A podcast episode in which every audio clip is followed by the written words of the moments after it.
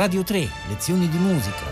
Wolfgang Amadeus Mozart, le variazioni per tastiera. Quarta puntata con Carlo Boccadoro. Un saluto a tutti gli ascoltatori di Radio 3 da Carlo Boccadoro, bentornati alle nostre lezioni di musica. Oggi parliamo delle variazioni scritte su un tema eh, di un compositore che si chiamava Fischer, scritte a Salisburgo nel 1774. Fischer era un virtuoso di oboe, oltre che un compositore, e Mozart lo incontrò per la prima volta in Olanda quando aveva nove anni. Fischer ha scritto naturalmente diversi concerti per oboe e orchestra e in particolare il tema che ascoltiamo, che è un minuetto, è tratto dal finale del concerto numero uno di Fischer in Do maggiore scritto nel 1768. Queste variazioni invece sono sono appunto leggermente posteriori, sono del 74. Il tema originale di Fischer è veramente di una semplicità estrema.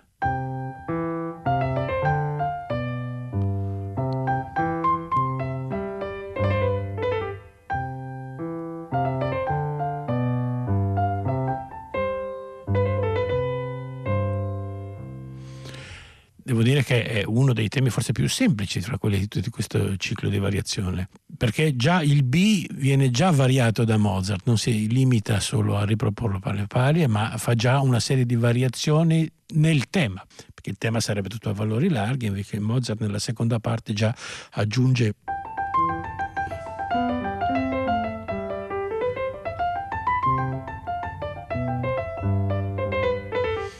po' strano perché in teoria questa sarebbe appunto la presentazione del tema, eppure contiene al suo interno otto battute che già variano il tema stesso. Quindi un tema che non, che non si muove da primo, quarto e quinto grado, che ha un, non ha cromatismi, non ha modulazioni e piano piano Mozart comincia lui stesso a inserire qualche elemento estraneo. Quindi abbiamo detto che già nel B che fa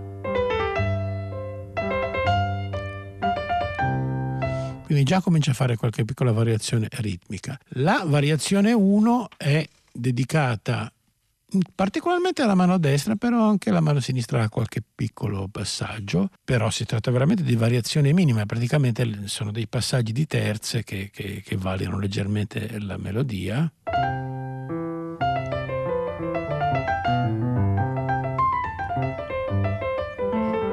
Vedete che qua c'è già un primo passaggio a due mani, però non stiamo molto lontani dal tema e anche nella parte B l'accompagnamento è semplicissimo, sono dei quarti, quindi massima semplicità ma anche massima chiarezza.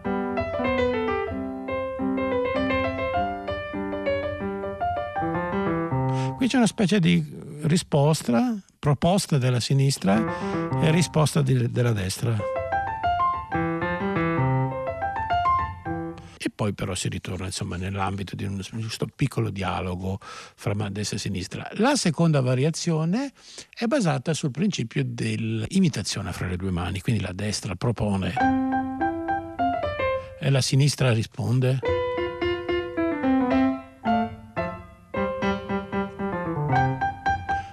Vedete che prima propone la destra e risponde la sinistra, dopo propone la sinistra e risponde la destra. C'è questa, questa perfetta corrispondenza fra le due cose ed è basato tutto su questo frammento con, con l'aggiunta di questa accecatura che la rende un po' più capricciosa. E poi risponde la sinistra. Poi c'è un passaggio di mezzo dove la sinistra suona staccato mentre la destra tiene vedete delle note lunghe sopra le, sopra le quali c'è una piccola fioritura della destra. Quindi anche qui una percezione fra staccato, legato e sedicesimi, tre cose assieme. Poi si riprende normalmente con il botta e risposta di destra e sinistra. La terza variazione si limita semplicemente a trasformare le quartine in terzine come avevamo visto negli altri cicli precedenti, non si segnala per né particolari variazioni melodiche, niente. E c'è questo clima sereno che c'è fin dal tema che continua, non ci sono contrasti drammatici, non ci sono particolari variazioni, modulazioni, cose a sorpresa. Ecco. Per adesso si continua su questo clima quasi idilliaco. Poi nella quarta tutto cambia perché diventa molto più veloce ed è una specie di showcase sia per la eh, destra Vedete questi passaggi cromatici che prima mancavano completamente. C'è molto uso di questi passaggi di, di, volta cromatica che serve appunto a dare un po' di varietà e quindi è una variazione molto più brillante di, di quelle precedenti, abbandona questo clima così sereno, idilliaco ed è interessante perché normalmente Mozart appunto fa le variazioni impari, cioè se c'è una variazione per dire in quartina alla destra, poi ce n'è una in quartina alla sinistra, invece noi abbiamo visto la variazione a terzina che era la terza, la quarta che diciamo spezza e la quinta invece che recupera perché è la variazione in terzine della sinistra.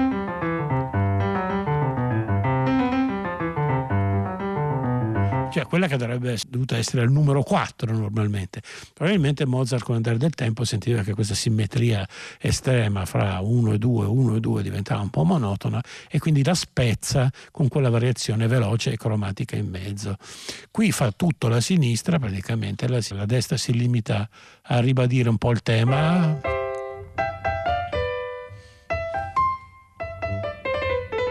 Però sotto c'è con dei salti di ottava. Poi nella parte centrale invece abbiamo degli arpeggi alternati con dei trilli.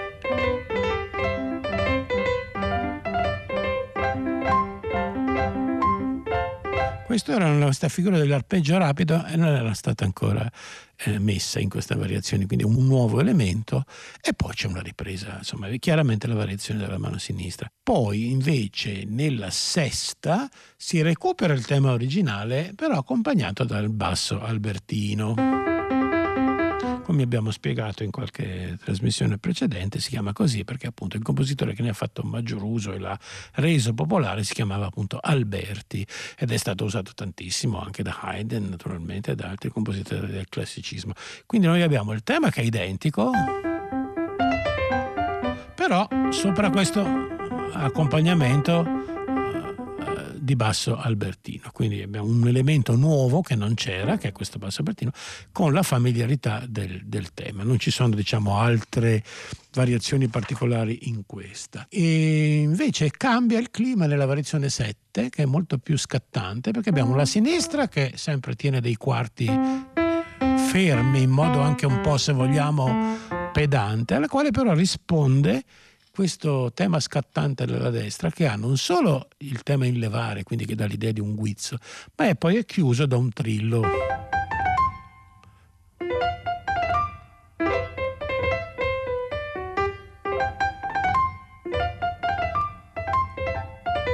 Quindi vedete questa figura così scattante che fa contrasto con un basso assolutamente qualsiasi.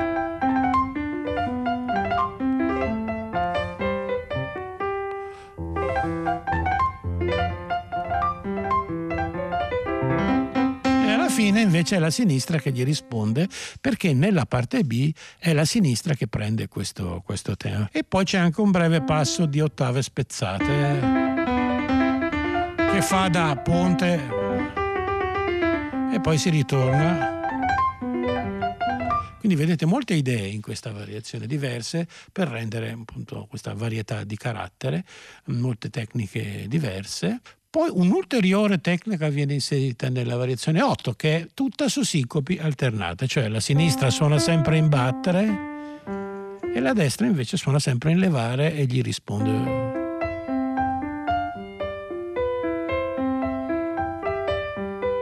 Poi ogni tanto la destra viene raddoppiata di ritmo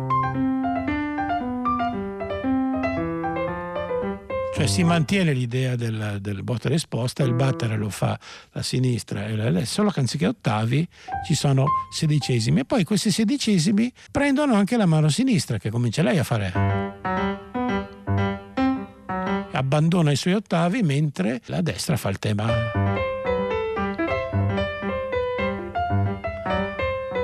E poi si ritorna alle sincopi però a ottave, vedete Mozart fa di tutto per variare il variabile, ottave spezzate a moto contrario e poi si ritorna al tema con, vedete che inserisce delle varianti melodiche e poi addirittura come chiusa un nuovo elemento basato su staccati e note ribattute.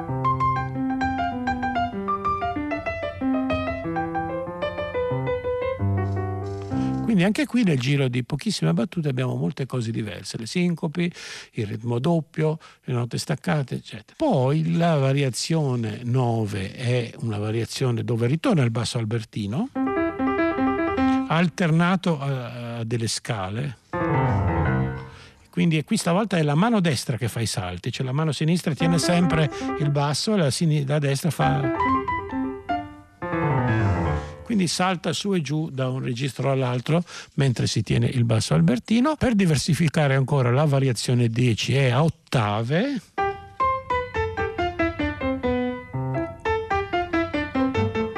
E poi le spezza. Quindi sono tu- e poi ci sono la sinistra. Quindi vedete un nuovo elemento, poi un altro elemento nuovo che abbiamo visto poco prima, che sono ottave spezzate a due. Quindi anche qui gli elementi sono quelli, ma vengono continuamente rimescolati da Mozart per rendere eh, interessante. Come vedete, lui qua anche non fa nessun cambiamento di carattere armonico melodico, ma solo di carattere di, di texture, di ottave, eh, ma non cambia le armonie. Poi c'è un lunghissimo adagio, bellissimo, di cui la protagonista è assoluta, è la mano destra, con un sacco di fioriture e cromatismi, e poi c'è un finale scatenato che mette tutte queste cose insieme perché ha un disegno molto scomodo, velocissimo alla mano sinistra. Specie di moto perpetuo su quale ci sono delle variazioni dei temi anche dei passaggi a due mani della destra. È una variazione molto breve dopo la variazione così lunga precedente che chiude allegramente in modo festoso queste variazioni. Comunque adesso ascoltiamoci queste variazioni sul minuetto di Johann Christian Fischer scritte da Wolfgang Amadeus Mozart e eseguite da Ronald Brautigam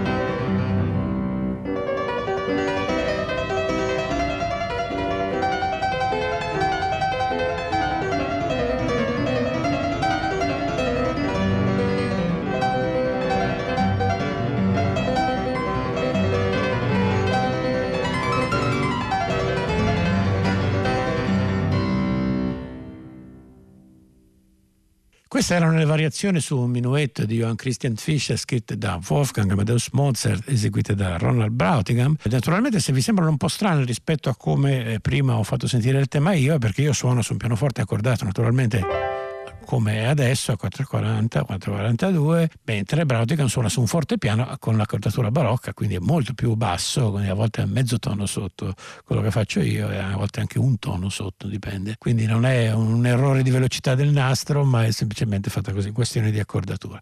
Con queste variazioni termina la quarta puntata delle nostre lezioni di musica, io vi ringrazio molto per averle ascoltate, un saluto a tutti da Carlo Boccadoro.